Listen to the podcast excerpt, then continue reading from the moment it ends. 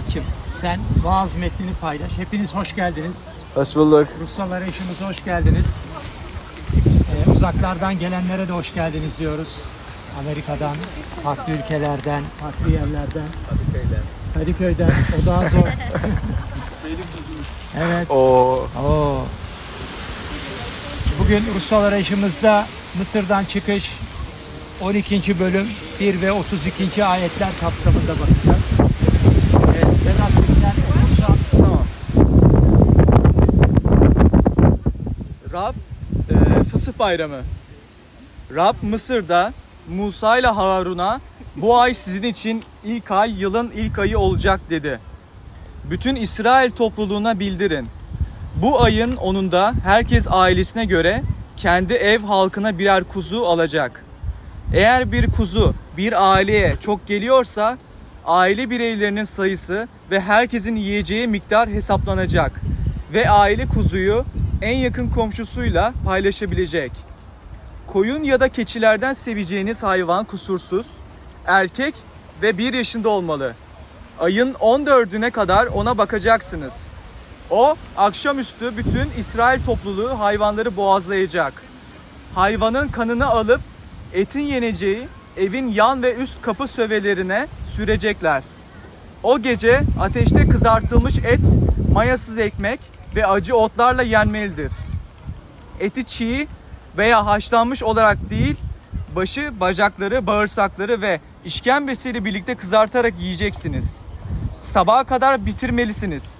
Arta kalan olursa sabah ateşte yakacaksınız. Eti şöyle yemelisiniz. Beliniz kuşanmış, çarıklarınız ayağınızda, değneğiniz elinizde olmalı.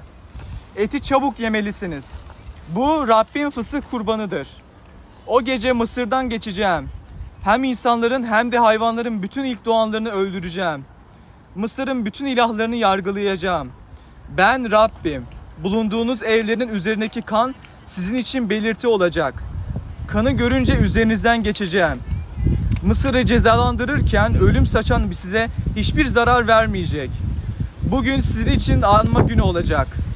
Bugünü Rabbin bayramı olarak kutlayacaksınız. Gelecek kuşaklarınız boyunca sürekli bir kural olarak bu günü kutlayacaksınız. Mayasız ekmek bayramı. yedi gün mayasız ekmek yiyeceksiniz. İlk gün evlerinizden mayayı kaldıracaksınız. Kim bu yedi gün içinde mayalı bir şey yerse İsrail'den atılacaktır. Birinci ve yedinci günler kutsal toplantı yapacaksınız. O günler hiçbir iş yapılmayacak. Herkes yalnız kendi yiyeceğini hazırlayacak. Mayasız ekmek bayramını kutlayacaksınız. Çünkü sizi ordular halinde o gün Mısır'dan çıkardım. Bu günü kalıcı bir kural olarak kuşaklarınız boyunca kutlayacaksınız. Birinci ayın on dördüncü gününün akşamından yirmi birinci günün akşamına kadar mayasız ekmek yiyeceksiniz. Evlerinizde yedi gün maya bulunmayacak. Mayalı bir şey yiyen yerli yabancı herkes İsrail topluluğundan atılacaktır. Mayalı bir şey yemeyeceksiniz. Yaşadığınız her yerde mayasız ekmek yiyeceksiniz. İlk Fısıh Bayramı. Musa, İsrail'in bütün ileri gelenlerini çağırtarak onlara şöyle dedi. Hemen gidin. Aileleriniz için kendinize davarlar seçip fısıh kurbanı olarak boğazlayın. Bir demet mercan köşk otunu alın. Leğendeki kana batırıp kanı kapılarınızın yan ve üst sövelerine sürün. Sabaha kadar kimse evinden çıkmasın. Rab Mısırlıları öldürmek için gelecek. Kapılarınızın yan ve üst sövelerindeki kanı görünce üzerinden geçecek. Ölüm saçanın evlerinize girip sizi öldürmesine izin vermeyecek. Sen ve çocukların kalıcı bir kural olarak bu olayı kutlayacaksınız. Rabbimiz size söz verdiği topraklara girdiğiniz zaman bu töreye uyacaksınız. Çocuklarınız size bu törenin anlamı nedir diye sorduklarında bu Rabbin fısıh kurbanıdır diyeceksiniz. Çünkü Rab Mısırlıları öldürürken evlerimizin üzerinden geçerek bizi bağışladı. İsrailler eğilip tapındılar. Sonra gidip Rabbi Musa ile Harun'a verdiği buyruğu eksiksiz uyguladılar. Gece yarısı Rab tahtında oturan Firavun'un ilk çocuğundan zindandaki tutsağın ilk çocuğuna kadar Mısır'daki bütün insanların ve hayvanların ilk doğanlarını öldürdü. O gece Firavun'la görevlileri ve bütün Mısırlıları uyardı. Büyük feryat koptu. Çünkü ölüsü olmayan ev yoktu. Mısır'dan Çıkış. Aynı gece Firavun Musa ile Harun'u çağırttı ve kalkın dedi. Siz ve İsrailler halkımın arasından çıkıp gidin. İstediğiniz gibi Rab'be tapın. Dediğiniz gibi davarlarınızı, sığırlarınızı da alın götürün. Beni de kutsayın. Amin. Vaazımız bitti. ee, tekrar hoş geldiniz. Bir dahaki hafta önemli bir gün var. Bilen var mı? Bir dahaki hafta önemli bir bayram var. Milli bir bayram. otuz Ağustos Zafer Bayramı. Türklerin, Türkiye'nin e, düşman işgalinden kurtuluşunu anlatan bir bayram. E, tatil. Yollar bedava olacak o gün. E, kutlamaya değecek bir bayram. O günlere gittiğimizde Gazi Mustafa Kemal e, işgal edilmiş olan bir ülkede sosyal, siyasal, kültürel, sanatsal her şeyin bittiği, düşmanlarca işgal edilmiş olan ki vaaz metnine de benzerlik olarak e, Musa'nın e, Mısır'daki İsrail halkı gibi Türkiye o anda işgal edilmiş durumdaydı. Ve tabii ki önce işgalden temizlendi, e, düşmandan sıyrıldı, kurtarıldı ve ülke kurtarıldı. Ülke o günkü düşman koşullarından kurtarıldı. Peki bugün ülkenin durumu nasıl desek? Kurtarılmış gibi mi? Sorunlar bitti mi? O gün sorunlar bitti mi? Tabii ki hayır, bitmedi. Ve başka ülkelerde de bu sorunlar var. Rusya Ukrayna'yı işgal ediyor veya başka ülkeler başka yerleri işgal ediyor.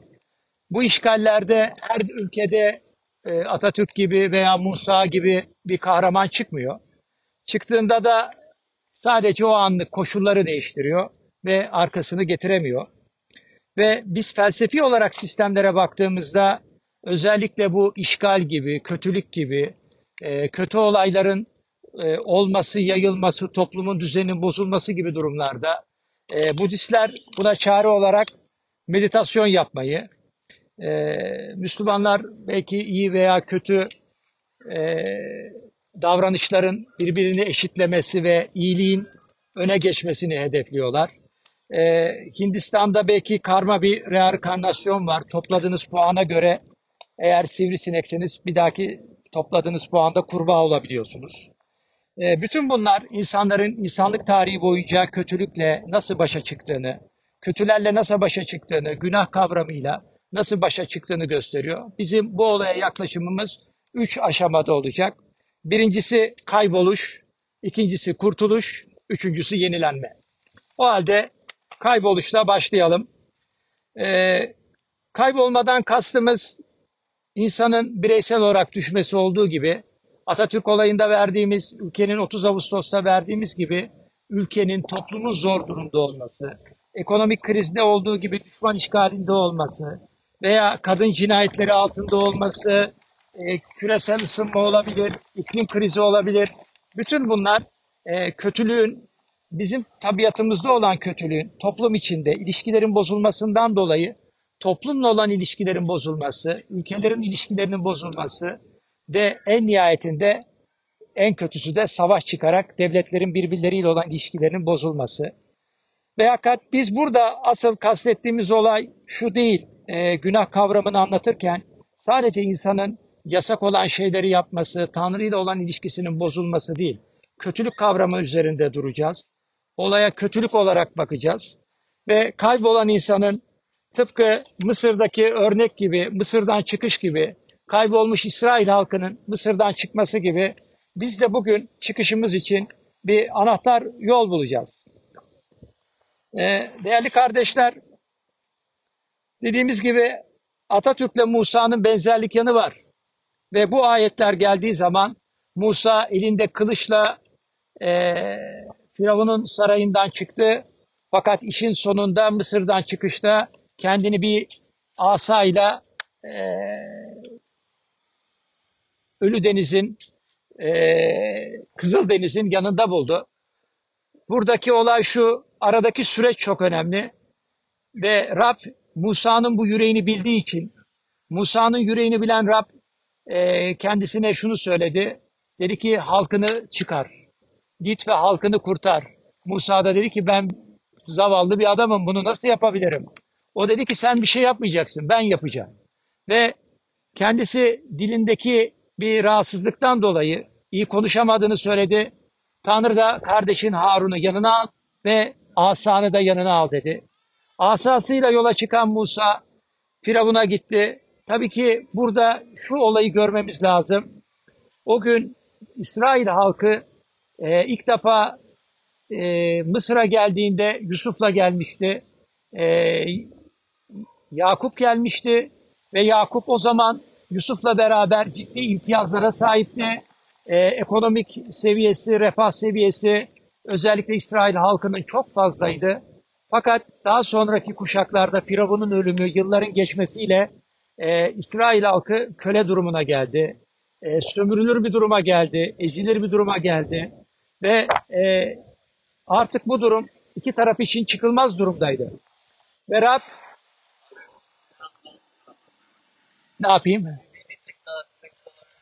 Bir tık daha. Sesi arttırıyorum. Nasıl? İyi. Tamam, devam. Ve e, Musa bozuk olan bu düzenin değişmesi için Tanrı'nın Musa'ya verdiği güç ve yetkiyle Firavun'a gitti. Ve Musa daha sonra konuştuktan sonra Firavun belki Musa'yı alaya aldı. Ve Rab bildiğimiz üzere on tane bela var. Bunlardan ilki kan, bunlara değinmeyeceğiz. Kurbağa, bit, sinek, e, çıban, hayvanların ölümü, dolu yağması, çekirge istilası, e, karanlık. Fakat ayetimizde özellikle metinde olan e, ilk doğanların ölmesi.